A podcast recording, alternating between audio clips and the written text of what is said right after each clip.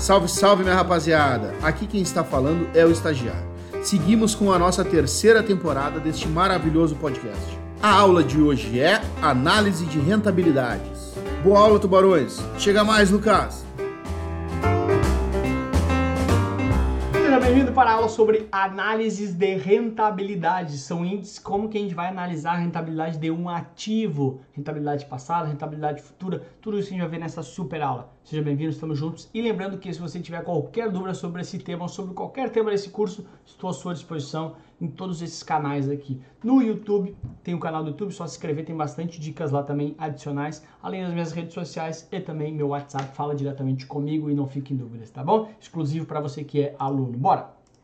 Falando sobre rentabilidade então. Primeira coisa importante, vamos questão prática já, vamos pro jogo, vamos, vamos, vamos, vamos botar a bola para rodar. Olha só. Poupança rendeu 6%. Te disse que isso é uma rentabilidade absoluta. Meu, isso aqui é 100% tu entender conceitos, tá? Quando eu estou em sala de aula, eu sempre brinco sobre isso. Meu, só pensar, o que é algo absoluto? Absoluto é sozinho. Ah, o líder é absoluto. Meu, é isolado, é sozinho, não tá junto com ninguém. Então, olha só. Aqui ele fala só de uma pessoa, poupança, só de uma pessoa. Pô, bacana. E já aqui nessa outra, olha só. A poupança, que é o cara número 1, um, rendeu 80% do CDI, que é o cara número 2. Ou seja, ele está fazendo uma, uma relação entre a poupança. Ops, ficou feio aqui. Entre a poupança. Eita, ficou muito feio isso aqui, vamos de novo, não tem problema. Aqui ele está fazendo uma relação entre a guriazinha aqui, que é a poupança, ok? E o carinha, que é o CDI. Tem uma relação entre os dois. Um é 80% do outro. Portanto, se diz que é uma rentabilidade relativa. Sempre que, ó, relativa, tu lembra de relação. Não tem como ter relação com uma pessoa. Uh, de uma pessoa só. Relação duas pessoas. Como é que é tua relação com a fulana? É tu e a fulana. Ou seja, relação é quando eu relaciono dois caras. Nesse caso, poupança e o CDI. O interessante é que aqui eu estou dizendo a mesma coisa que aqui. Quanto rendeu. Só que um eu faço sozinho, portanto é rentabilidade absoluta, e outro eu faço uma relação. Ops, Outra eu faço uma relação entre poupança e CDI. Então, rentabilidade, olha só como tem questões bem fáceis aqui que a gente pode matar. Rentabilidade relativa é quando faço uma relação, relativa relação entre dois caras. Rentabilidade absoluta sozinho, tá? Tranquilaço, né? Se bater isso aí, pelo amor de Deus, né, cara? Se errar isso aí, não, isso são as questões dadas que eu sempre brinco sempre tem. Ok. Uh, uh, uh, não funcionou, agora funcionou. Aí, outra coisa importante, olha só. CDI rendeu 8% em 2018. Quando eu estou referindo ao passado, é a rentabilidade observada. Ó, o que eu observei, ou seja, eu já vi. E quando eu estou estimando, ou seja, para o futuro, é a rentabilidade esperada. Eu sempre brinco em sala de aula o seguinte, meu, o cara vai lá, namora, é super legal, super bom, putz, a guria é parceira, tal, tal, tal, tal, tal. Ou seja, baseado naquele histórico, o cara decide casar na esperança de ser feliz, ou seja, a rentabilidade esperada é continuar ser feliz. Tá fudido, casamento é uma bosta.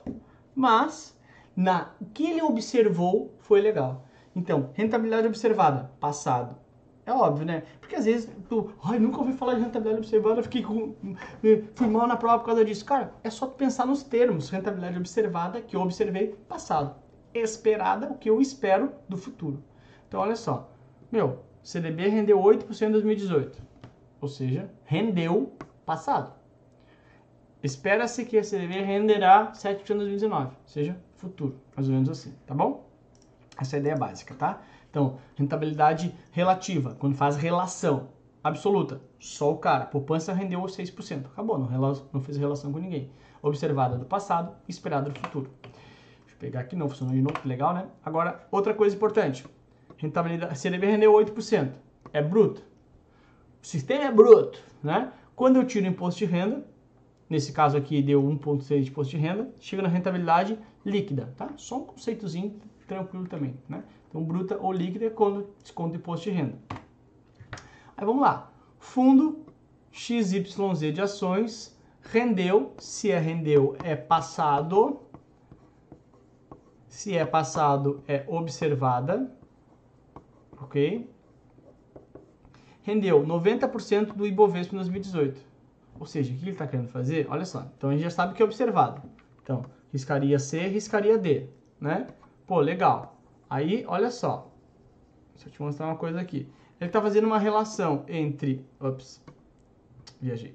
Está fazendo uma relação entre o fundo, ok? E o Ibovespa. Ou seja, o cara 1 um está aqui, o cara 2 está aqui. Ou seja, é uma relação entre os dois. Portanto, é passada, é observada. E é absoluta ou relativa? Relativa, porque tem uma relação entre os dois. Se fosse só fundo XYZ rendeu 10%, é ele sozinho. Não está não tá vendo relação com ninguém. Então, sabe, absoluta, observada e relativa, tem uma relação entre esses dois caras. Ó, estão se pegando ali, né? O fundo e o Ibovespa, ok? Então, letra B de Brasil é a resposta correta para você, ok? Te espero aí na próxima aula. Vamos embora aqui, ó. Tem muito assunto pela frente ainda, tá? Beijo para você. Tchau.